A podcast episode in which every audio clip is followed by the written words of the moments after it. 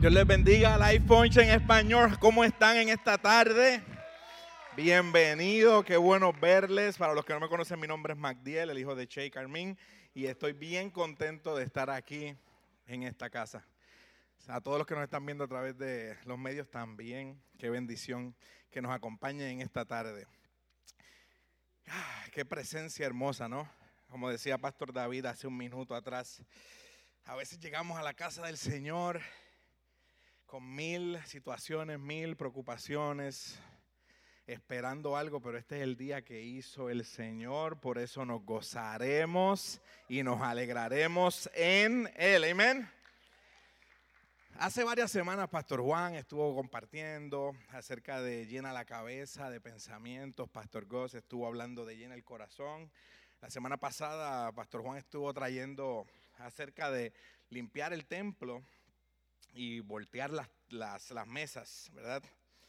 Hoy vamos a estar hablando sobre llenar el templo de alabanza, adoración y sacrificio. Y yo estaba pensando esto y como, usted sabe, ayer yo estaba meditando en esto y decía, ¿cómo yo puedo explicar algo más fácil que, que, que, que la gente que está aquí me pueda entender? Y yo le prometo que voy a hacer rápido, después de este ejemplo voy a hacer rápido, nos vamos a ir a almorzar. Pero yo estaba pensando que esta combinación de alabanza, adoración, sacrificio en el templo es una combinación perfecta como lo es la pizza y la Coca-Cola. Usted puede comer pizza con cualquier cosa y no nos están pagando nada Coca-Cola. Pero si no sé si lluvia está aquí, pero si lluvia estuviera aquí, estuviera adorando, gritando. Pero usted sabe, o también estaba pensando esa Oreos con leche. Aleluya. Y así de necesaria es esta combinación.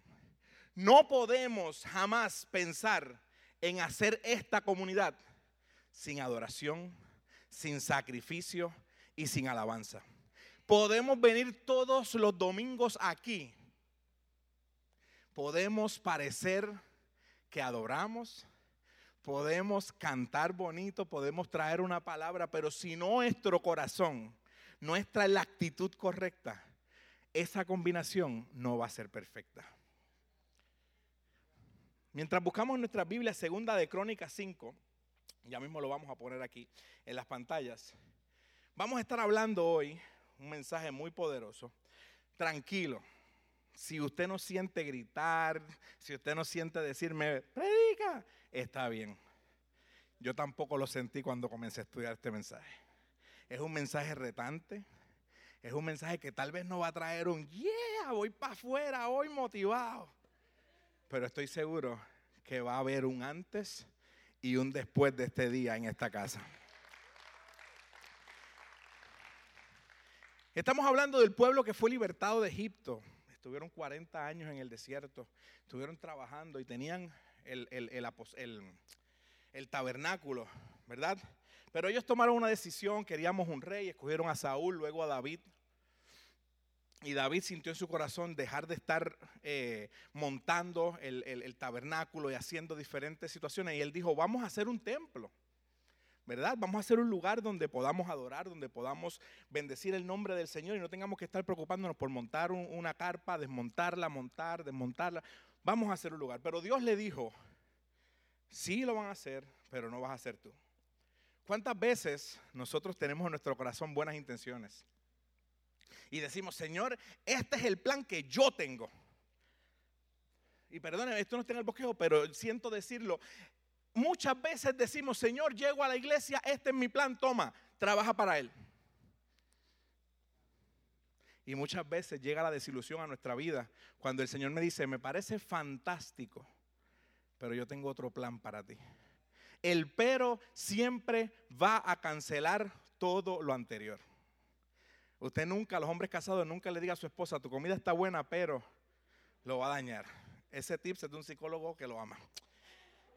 Así que luego de todo esto, en segunda de Crónicas 5 dice, una vez terminada toda la obra que había mandado hacer para el templo, segunda de Crónicas 5, Salomón hizo traer el oro, la plata y todos los utensilios que su padre David había consagrado y los depositó en el tesoro del templo de Dios. Fíjate cómo dice, cuando Él terminó todo. Yo tengo una relación de amor y odio con el ejercicio y muchas veces he empezado a hacer ejercicio.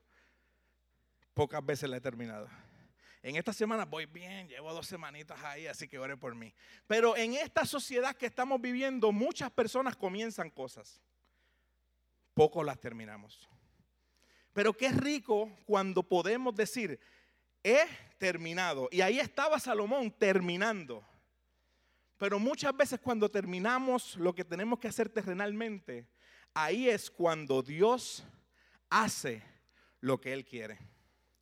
Hace como algunas tres semanas estaba aquí y me tocaba cantar ese día. Y yo estaba, tenía mi al puesto, estaba practicando las voces, estábamos todos listos y estaba preocupado dónde me paro, cómo me veo, la camisa se ve bien, el linear está bien, estoy peinado, el bigote. De momento, mientras estaba cantando, sentí como el Señor habló a mi corazón y me dijo, ¿qué es lo importante de lo que tú estás haciendo? Muchas veces estamos tan involucrados diciendo, la pizza está lista, me gusta el pepperoni, las anchoas, el queso, pero nos olvidamos de la Coca-Cola.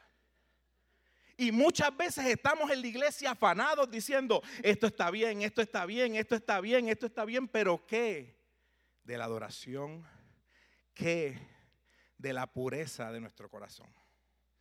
Entonces ellos, Salomón mandó en el versículo 2, que los ancianos de Israel y todos los jefes de la tribu, los patriarcas de la familia israelitas, se congregaran en Jerusalén para trasladar el arca del pacto del Señor desde Sión, la ciudad de David. Así que durante las fiestas del mes séptimo, todos los israelitas se congregaron ante el rey. Cuando llegaron, todos los ancianos de Israel, los levitas, alzaron el arca. Los sacerdotes y los levitas la trasladaron junto con la tienda de reunión y con todos los utensilios sagrados que había en ella. El rey Salomón y toda la asamblea de Israel reunida delante del arca sacrificaron ovejas, bueyes, en tal cantidad que fue imposible llevar la cuenta. ¿Qué sucedería en nuestras vidas si por un momento perdiéramos la cuenta de todos los sacrificios que hacemos por Dios? ¿Qué pasar? ¿Cómo sería nuestra vida si por un momento dijéramos, Señor, me voy a entregar tanto a ti? Me voy a entregar tanto a tu servicio. Voy a vivir una vida tan intensa que en mi mente no va a haber registro de las veces que he tenido que levantarme un domingo temprano a venir a adorar aquí. Y cuando me tenga que levantar y llegar aquí a las 7 con toda la adoración, con todo el ímpetu del mundo, voy a darte la mejor adoración. ¿Qué pasará si cuántas veces llegamos a este lugar y decimos, voy a llegar a la una, antes de la una y media para empezar a preparar el ambiente? ¿Qué pasará si digo, Señor, me, me sacrifico y voy a buscar un compañero de trabajo para traerlo a este lugar? ¿Qué pasaría con nuestras vidas si decimos, Señor, voy a tomar un minuto de mi día para decirle a ese compañero de trabajo que me pueda acompañar el domingo a la iglesia? ¿Qué pasará de nuestras vidas con nuestra sociedad, con nuestra ciudad, si por un momento olvidamos la cantidad de sacrificios? Escuche esto, el sacrificio continuo es la respuesta apropiada a Dios. Nosotros debemos y tenemos la necesidad de vivir una vida sacrificada a Dios. En el 7 dice, luego los sacerdotes llevaron el arca del pacto del Señor a su lugar en el santuario interior del templo, que es el lugar santísimo, y la pusieron bajo las alas de los querubines. Con sus alas extendidas sobre el lugar, los querubines cubrían el arca y sus travesaños. Los travesaños eran tan largos que sus extremos podían ver desde el arca delante del lugar santísimo aunque no desde fuera ya habían eh, permanecido hasta hoy. Es importante que, veamos que eh, estaba compuesto el lugar santísimo, el lugar santo y, el exterior. Y ellos están hablando que estaban poniendo el arca del pacto en ese lugar santísimo, donde solamente se podía presentar el sumo sacerdote. Y si estaba, a veces, a veces, si no estaba muy santo, que digamos, podía caer muerto en ese lugar y lo sacaban con una soga. Imagínese cuán poderosa era la presencia de Dios en ese lugar. Imagínese cuán, cuán grande sacrificio tenía que vivir ese hombre que estaba ahí predestinado a llegar a la adoración del Señor. Dice, en el arca solamente estaban las dos tablas que Moisés había colocado en ella en Horeb, donde el Señor hizo un pacto con los israelitas, después que ellos salieran de Egipto. Los sacerdotes se retiraron del lugar santo, todos los sacerdotes allí presentes, sin distinción de clase, se había santificado. Todos los levitas cantores, ¿verdad? y habla de sus hijos, sus parientes estaban de pie en el lado de este del altar, vestidos de lino fino y con címbalos, arpas y liras. Juntos con ellos estaban, ¿cuántos? 120, recuerda ese número, 120 sacerdotes que tocaban la trompeta. Los trompetistas y los cantores alababan y daban gracias al Señor al son de la trompeta. Y ahí quiero tomar un momento porque él está hablando y está diciendo, en, esta versión dice, los trompetistas y los cantores alababan y daban gracias al Señor. En la versión de inglés dice que estaban juntos y unánimes. Ahorita estaba hablando con Noemí y decía, no es lo mismo estar juntos que estar unánimes. Unánimes conlleva estar unido en un pensamiento en una manera de hablar, en una manera de comportarnos. Necesitamos una iglesia unificada. Pero ¿cómo unificada? Que estemos unificados en misión y visión, que estemos unificados en adoración, que estemos unidos en oración, que estemos unificados en la espera y estemos unificados en la expectativa. ¿Cuántos llegamos a la iglesia con una expectativa realmente, realmente, de que algo va a suceder? ¿Cuántos vivimos en la semana con una expectativa de que algo va a suceder? Que nos levantemos en la mañana y diga, yo sé, yo sé que las noticias tal vez no están siendo alentadoras pero yo estoy unido en un pensamiento y yo declaro que las cosas van a mejorar para mi familia. Que yo declaro que la ciudad de Homestead va a llegar a Life Point Church. Yo declaro que mi familia va a ser salva. Y comenzamos y estamos unidos. Y todo eso ocurre cuando estamos unánimes en un mismo pensamiento. Por causa de la nube, los sacerdotes no pudieron celebrar el culto, pues la gloria del Señor había llenado la casa. Imagínese, muchas veces nos asustamos cuando hablamos en las prédicas de gloria, de Espíritu Santo, de las manifestaciones, ¿verdad? a veces como que, eh, pero, eh, eh, nada, déjame quietecito aquí, yo vengo y dame una palabra positiva y me mandas para casa y chévere. Pero imagínese que dice que por causa de la nube los sacerdotes no pudieron celebrar el culto. Imagínese este lugar un domingo tan lleno de la presencia, que aquí solamente se tenga que llegar y adorar y adorar y adorar y adorar. Que personas lleguen por esas puertas y sean restauradas con tan solo la presencia de Dios. Y muchas veces hablamos, esta mañana, mientras estaba viendo cómo el Ministerio de Adoración se preparaba. Nosotros tenemos una máquina de Haze, ¿verdad? Y, podemos ver aquí. Y me encantó porque estaba pensando en la nube y se formó una nube en todo esto aquí. Y, yo pensaba que la nube es la presencia del Señor, tipifica la presencia del Señor. Y ahora mismo, si usted ve aquí este haze, este, este, esta nube que hay aquí, ayuda a que esa luz se vea desde el punto A hasta el punto B que se vea toda el esplendor y la belleza de salud, ¿cierto? ¿Qué pasaría si nosotros vivimos una, una vida tan hermosa, lleno de esa presencia de Dios y vivimos en esa nube de Dios, que la luz que está en nosotros todos los días se refleja a través de nosotros y impacta al mundo. Imagínese que la nube que está a nuestro alrededor sea tan poderosa que yo pase por un lugar y la gente diga, Él tiene algo diferente. Y no para mi gloria, porque cuando Dios está en el asunto, tú pierdes importancia. Dice Brandon Lake que cuando la gloria de Dios llega, no necesitamos nada más. Imagínese que cuando usted llegue a su trabajo con la gloria que lo rodea a usted, el que está enfermo sea sano en el trabajo. El que está divorciándose su matrimonio sea restaurado. El que está a punto de suicidarse diga, yo tengo que entregar mi vida al Señor. Imagínese por un minuto que vivamos una vida tan poderosa que la presencia que nos cubre transforme la atmósfera donde quiera que nos paremos. Es un reto, sí. Muchas veces el enemigo nos hace pensar que es imposible, sí. Pero hoy tengo noticias, es posible.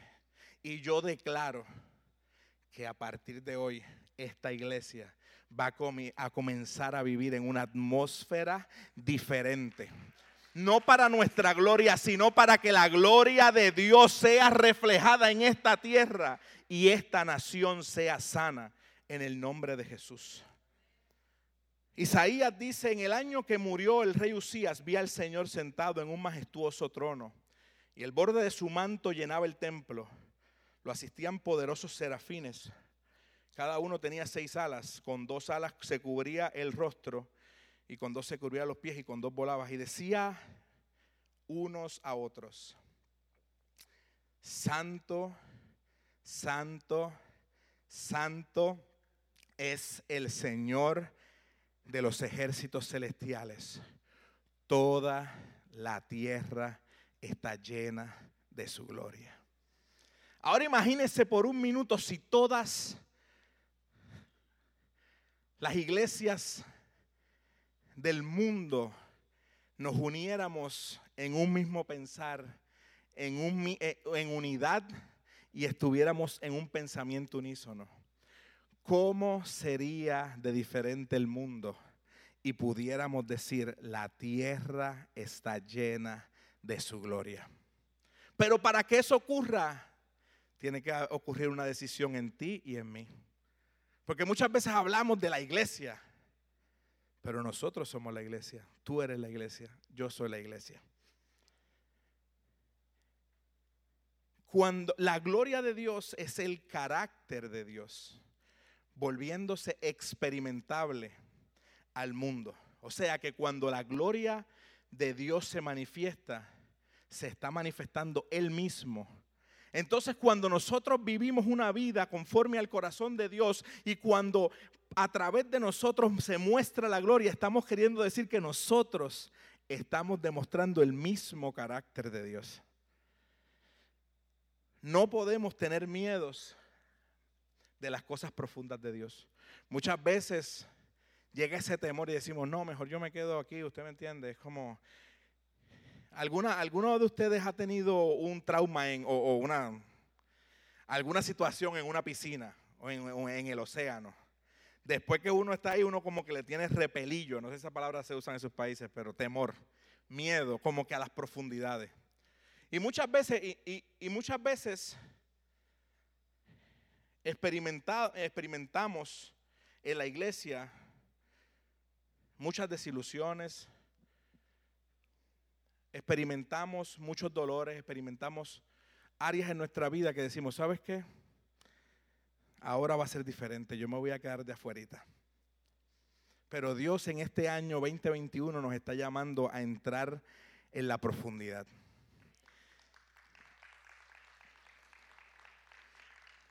Y la profundidad va a conllevar sacrificio. Y tal vez no va a ser tan cómodo el Evangelio. Pero no podemos tener miedo a las profundidades de Dios. Cuando Moisés subió al Sinaí para hablar con Dios, Moisés le dijo, por favor, muéstrame tu gloria. ¿Por qué Moisés no tenía miedo a experimentar la gloria de Dios? Porque Moisés sabía que la gloria de Dios para su vida sería lo mejor. Dios le estaba mostrando a Moisés su gloria y ayudándolo a entender que supiera que Él era el Señor. Cuando podemos experimentar la gloria de Dios, cuando podemos vivir una vida rodeado de la gloria de Dios, todo lo que nos pasa podemos entender que ayuda a bien a los que amamos al Señor. En cada situación, por más negativa o positiva que parezca, tenemos que decir, Señor, tú eres Dios. Tú tienes todo bajo control y tú tienes mi vida en tus manos.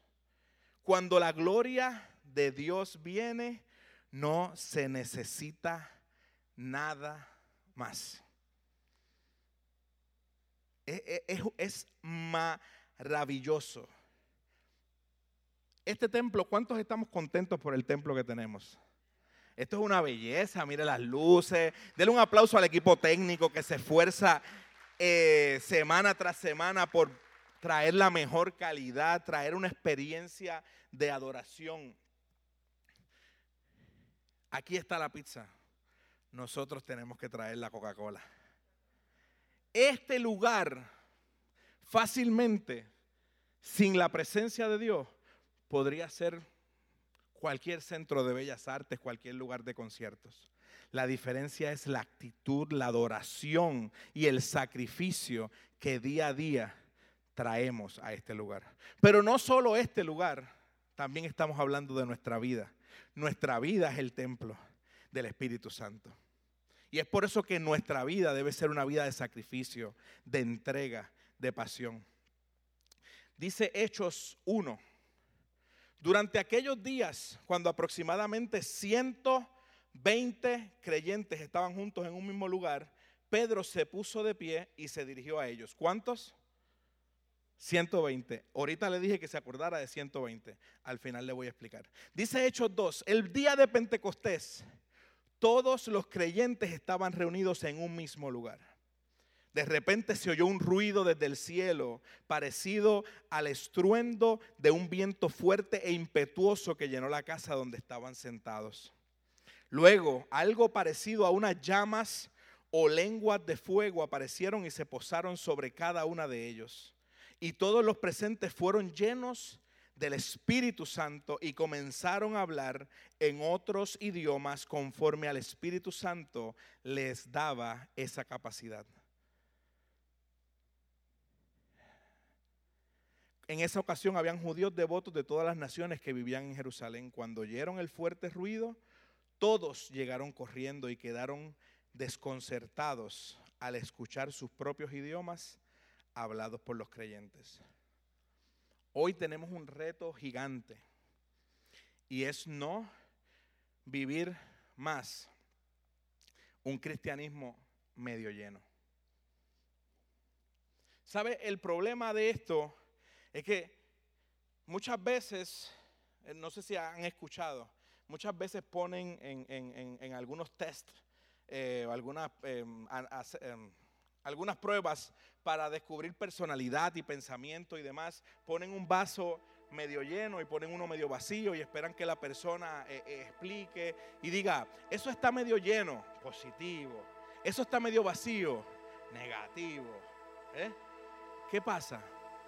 El problema es que si estamos medio llenos, también estamos medio vacíos. Ambos tienen razón. Es cierto, podemos vivir una vida media llena de Dios, pero eso va a implicar que también nuestra vida esté media vacía. ¿Sabe cuál es el problema? Que en ese vacío el enemigo va a encontrar un lugar disponible para poner temores, para poner miedos, para poner pensamientos de derrota, para poner tentaciones. Hoy tenemos un reto y te invito a que te pongas de pie conmigo.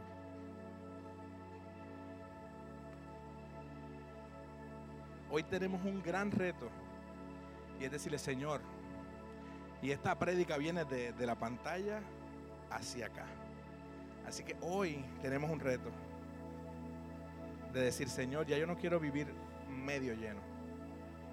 Yo quiero vivir completamente lleno. Yo quiero experimentar la gloria de Dios en mi vida. Yo quiero experimentar el poder sobrenatural. Así que te pido que bajes tu cabeza ahí donde estás y cierres los ojos. Voy a hacer un llamado rápido. Si alguien está aquí que no ha recibido al Señor Jesús en su corazón y quiere hacerlo, puedes levantar tu mano. No voy a ser muy extenso. Si estás aquí en este lugar y deseas recibir al Señor Jesucristo como tu Salvador, puedes levantar tus manos y vamos a orar contigo. Habiendo dicho eso, quiero abrir el altar y quiero invitarte. Si tú estás listo, si te sientes preparado y dices, Señor, este 2021 ya no quiero vivir experimentando lo básico. Yo quiero más de ti, quiero que vengas a este altar. Quiero orar contigo. Ven. Y si no te sientes listo, también ven. Porque queremos orar para que sea la gloria de Dios y la fortaleza de Dios que te acompañen esta tarde. El altar está abierto. Al que está sentado en el trono, al que vive para siempre y siempre, sea la gloria, sea la honra y el poder, sea la gloria, sea la honra y el poder al que está sentado en el trono, al que vive para siempre y siempre, sea la gloria, Iglesia, levanta tus manos. Sea la honra y el poder, sea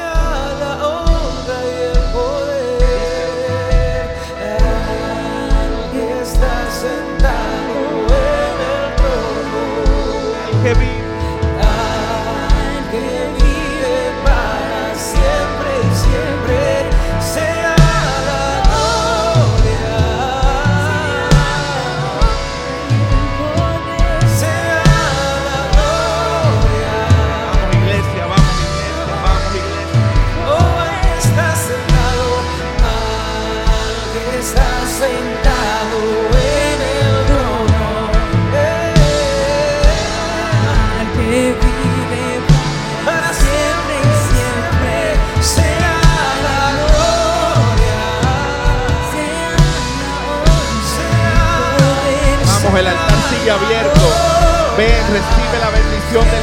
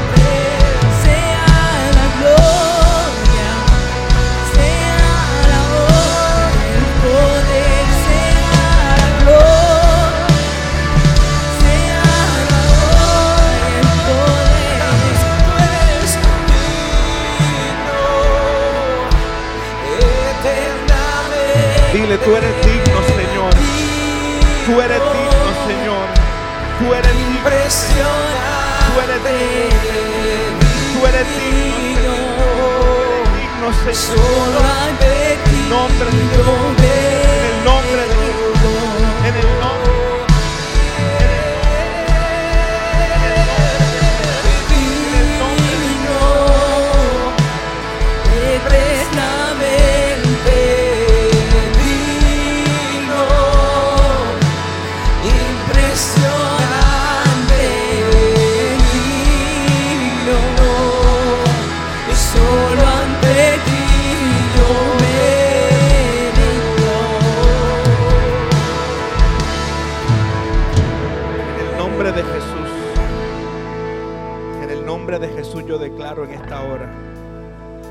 todo pensamiento se hace uno.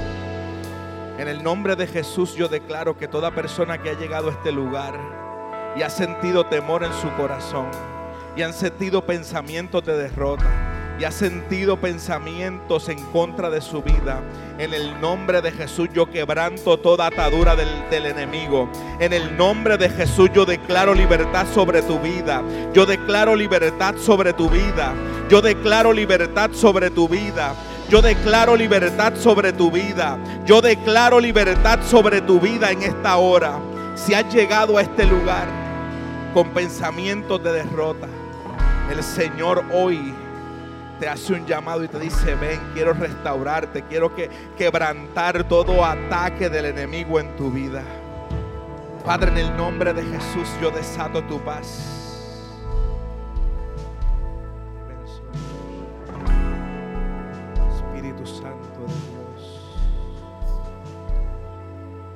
Espíritu Santo.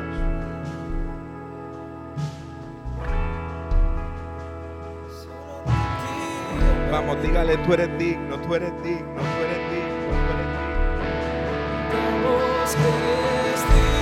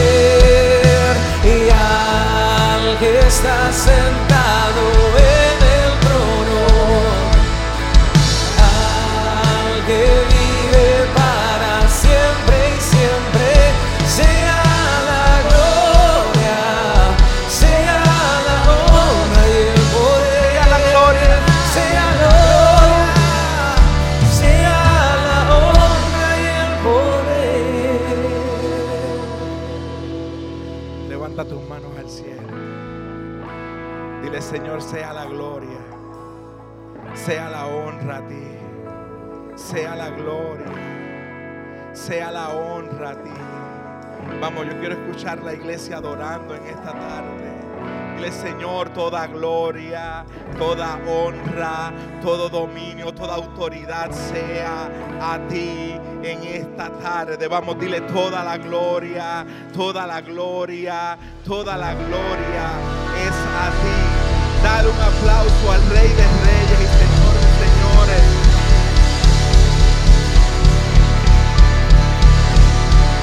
Es bueno. Vamos, ese aplauso puede ser mejor. Vamos, vamos, vamos. Gracias por estar con nosotros. Y ahorita le dije, voy a hablar un poquito más del 120. Mientras estudiaba el fin de semana con, con Pastor Rich acerca de la prédica y demás, estábamos buscando. Y el, ciento, el 120 hablaba sobre una tipificación del final de vivir una vida en la carne y el principio de vivir una vida espiritual. Hoy, 7 de febrero, tenemos un reto de vivir una vida desbordados en gloria de Dios. Que podamos transmitir al mundo la autoridad que Dios nos ha entregado y que la gloria de Dios inunde nuestra vida, este lugar, esta ciudad este condado, esta región, este estado y todos los Estados Unidos hasta que se extienda por todo el mundo. Pero comienza con nosotros. Amén.